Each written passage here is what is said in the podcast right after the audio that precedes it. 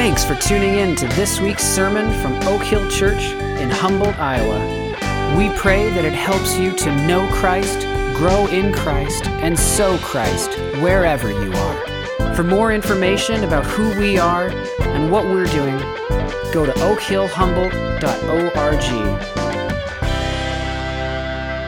Let's pray one more time together. Father, uh, we are grateful to be here, to be your children. We are thankful for your Son, Jesus, who came to pursue us, though we are all sinners in this room, died the death we deserve, was raised victoriously from the grave, is alive, and one day will return. And we want to be ready for his return. We don't know when our time will be up, and so today, help us to hear your voice, and not to harden our hearts, but to truly believe in you and follow you and treasure you above all things. Lord, speak now through your word. Open our hearts to you. Humble us now under your mighty hand. In Christ's name, amen. Well, 12, 12 weeks ago, this virus completely changed our lives. Totally unexpected, right? We didn't see it coming. In many ways, it was an unwanted disruption in our lives. And yet, I want us to see it as God's invitation. God's invitation for us to see Him more clearly and to see ourselves more clearly. In World War I, one pastor preached a series of messages uh, to his congregation about how war was to be a mirror to see ourselves more clearly and a lens to see God more clearly. Now, we're not in a war. We haven't been in a war, but in, in some ways, this has been an unexpected, uh, challenging situation for us. In this unexpected, challenging situation is like a mirror. It's like a mirror, and we hold it up to ourselves and we see who we really are. A time of crisis has a way of revealing the real you. It's also, this time of crisis can be like a lens for us to see and zoom in on who God really is. And so I want to use that framework today to tell you a little bit about the personal journey I've been on through this pandemic. And, and I pray that it would encourage you. I realize in a room this size, and even you online viewers out there, all of us have our own story, right? And, and what you've been experiencing. This is just my own. And maybe you can relate. And so as we think about it first through, through a mirror, if we would hold this whole situation up to our lives and kind of see into it, uh, what I have seen in my own life is a lot of anger, to be honest with you. Um, you might think, well, you're, you're a pastor, you don't deal with anger. I'm a person first, right? A, a good friend of mine uh, shared this quote once. He said, You don't have to be an angry person to have a problem with anger right? And, and some of us, you know, uh, our spouses know this about us. We, we sometimes play it off like, well, hey, you look like you're angry. No, I'm just frustrated. You're angry. Admit you're angry. Anger comes in a lot of different forms, it manifests itself in a lot of different ways. Uh, for me, sometimes I can grumble and complain. And throughout the, the course of this pandemic, there have been a plethora of opportunities to complain, right? Uh, just experiencing that ongoing frustration of the little things that have been a loss to us, right? The little things that now have become bigger things to us because we don't have the freedom to do them anymore. And honestly, um, it exposes kind of the reality of, of really what's important to me, right? Those, those little things are like little gods that are competing for first place in my heart. So, little things, I'm sure you've been uh, aware of that in your own life, but it's not just the little things that we can be you know, disappointed about or complaining about or even sulking about. It can be bigger things. And, and I want to be careful here because some of you have walked through huge things. So I'm not trying to compare my situation with yours. This is just my own story. So, having our firstborn daughter as a senior in high school and, and the loss of, of that time that's supposed to be special to, to watch her um, be in the play and to, to kind of watch her um, be part of the whole graduation and enjoy that experience, that, that was a loss. And there's some anger there. In, in the context of family life, uh, I don't know if you're more on edge. I have been. I have been more easily irritated with different things, and so my family sometimes gets the worst of me. Sorry, guys. My wife knows that best. Um, very patient with me. I think I got angry at you being angry one day. And then you called me on that, so I was thankful. Not in the moment, but later. Um, I don't know if you felt like this, mom and dad, but sometimes I felt like a failure um, in the home. You know, like trying to adjust to a new normal and to get us into a routine. And, and so there's this anger kind of residing in me like, why aren't you doing it better? You know, you, you should know how to parent these kids by now.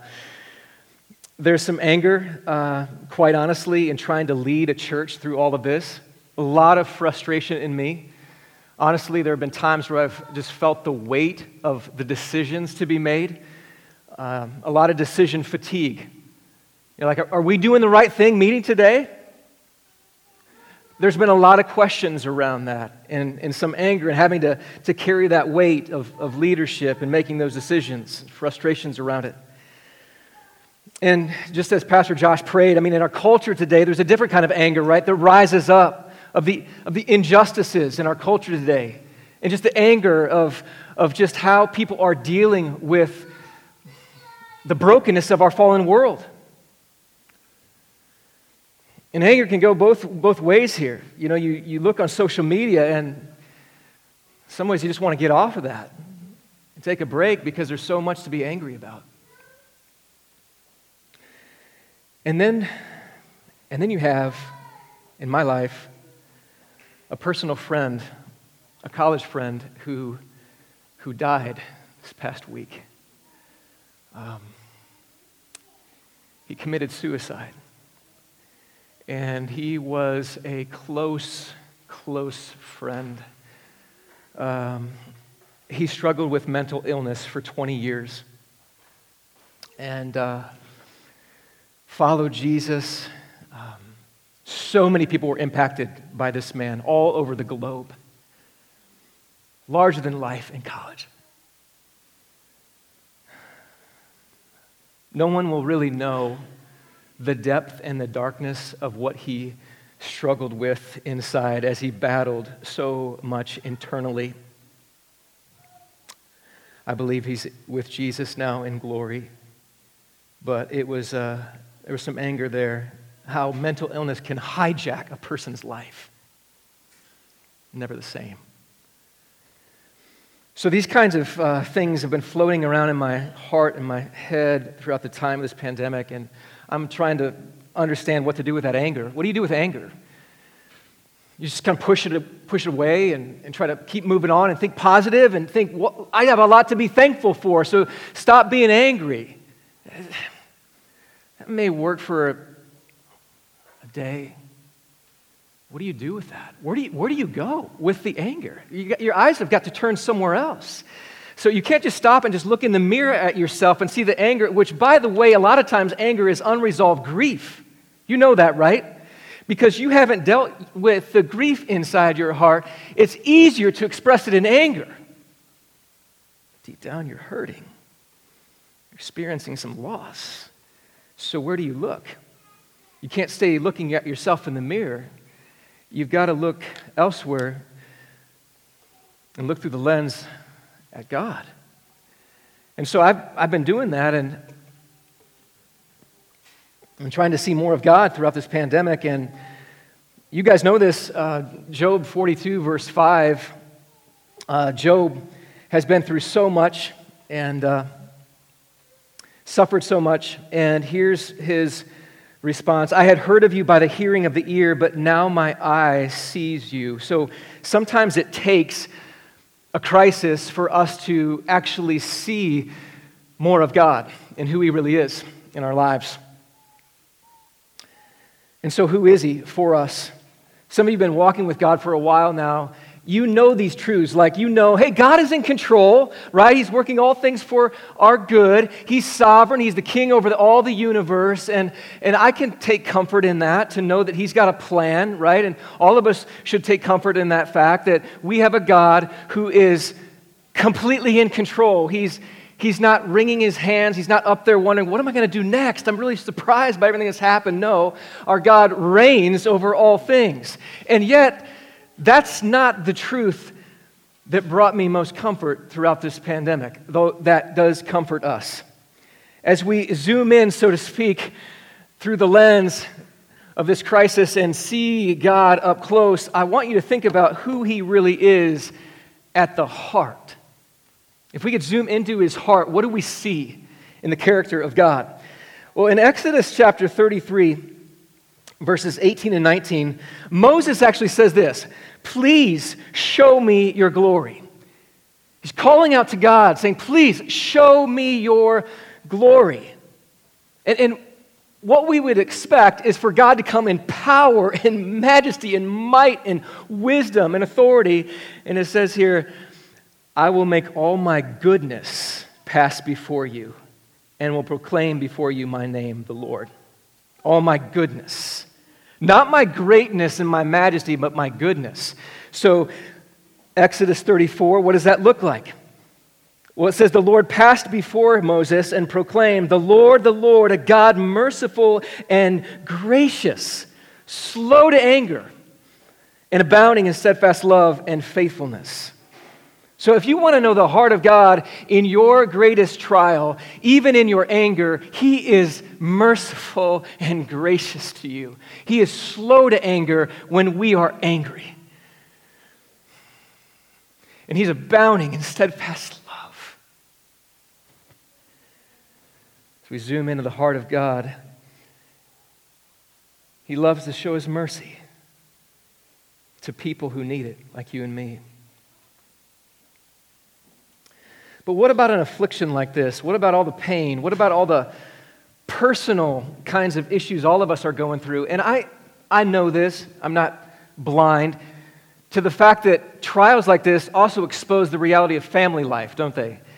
Um, there will be a lot of folks needing help as we look at the uh, continuing journey of this pandemic. And perhaps you're out there today um, you know, your marriage or your family life or your personal struggles inside, and you're going to need some help. What do, what do we do about this idea of affliction? Where does that come from? In Lamentations 3 33, we know this comes from the hand of the Lord. He does afflict his people, but notice what it says here He does not afflict from his heart or grieve the children of men. So, so, so, notice this. When he brings difficult things into our lives, he doesn't delight to do so. This is not in his heart to want to bring those about. He's sovereign and in control of our lives. He will do it for our good, but he delights to show you mercy. He delights to show you grace. And he will bring this affliction into your life because he has purposes beyond what we could even think. And so that brings me a lot of comfort to know in his heart He's a father that loves to give us mercy, but he will afflict us. He will test us. He will test you to see what's really inside. And so, as we close, you know, as we think about the mirror and as we think about the lens, I want to admit to you, and I think you probably know this already, this mirror is, is broken because of our sin. If we keep looking in the mirror at ourselves, eventually we're going to get really depressed because there's a lot of stuff inside of us if we're being honest with ourselves. And if we look out here and zoom in, a lot of times that view is messed up because of our story. We don't see God properly. We see him as a, a distant God who just swoops in whenever we need rescue. But for the most part, he's really disinterested, kind of disappointed with us. And we need to get our act together before he really wants to help us and be nice to us. So our God picture is really messed up. And sometimes, honestly, I can still think of God as one who is waiting for me to do it better and not to realize He's a God of mercy and grace. And so that brings us to one final passage here that I think brings all this together. Because listen, it's not just us seeing ourselves rightly and seeing God rightly, it's actually us seeing how God sees us. Does that make sense? We need to see how God sees us. So, Hebrews 4, if you got your Bible, or if you want to look up on the screen, I just want to look at these verses and then make some application to our lives. Here's what it says Let us therefore strive to enter that rest so that no one may fall by the same sort of disobedience. This writer is talking about the people of Israel who were tested in the wilderness, and this has been a test for us. And they didn't hear and believe. They hardened their heart, it dried up. They weren't willing to follow God during this hard time, and they fell away into disobedience. And so, this is a warning for you. It's a warning for you. It's a warning for you. This is a test. Have you fallen away into disobedience? The writer says, strive to enter that rest. What is the rest? It's the finished work of Christ on our behalf. It's saying, I want to strive to enter into what Jesus has done for me. I so need Jesus every day to be reminded of what he's done on the cross and through the empty grave. Verse 12 says, For the word of God is living and active, sharper than any two edged sword, piercing to the division of soul and of spirit, of joints and of marrow, and discerning the thoughts and intentions of the heart. So here we have the Word of God, even today, perhaps it is coming not just as a mirror, but as a sword that's piercing through and saying, Hey, I know. I know the thoughts and intentions of your heart. I know everything about you. In fact, verse 13 says, No creature is hidden from his sight, but all are naked and exposed to the eyes of him to whom we must give account. How does it feel to be totally exposed before a holy God. Laid bare. He knows everything about you, every thought and intention of your heart. Nothing is hidden from his sight. If the verses stop there and the, the rest of the scripture just stop there, all of us would be basically curled up in front of a holy God being ready to be judged for our sin. But that's not where it stops. Goes on to say, since then, listen, since then, we have a great high priest who's passed through the heavens, Jesus, the Son of God. Let us hold fast our confession. We don't have a high priest who's unable to sympathize with our weaknesses, but one who, in every respect, has been tempted as we are, yet without sin. So, this, this is the incredible news of the gospel, guys. Listen to me. Listen. Eyes up here. Listen. You and I are laid bare before God in our sin, worthy of judgment for what we've done. And if that's news to you, that's where the Bible really begins in this good news. We've got to accept the bad news. We deserve to be punished for our sin. You might think, well, I'm a pretty good person compared to most. Not compared to God. He's holy, and we're, we're sinners. And there's this big gap and Jesus came to bridge that gap. As our high priest, he came down. He sympathizes with you in your weakness.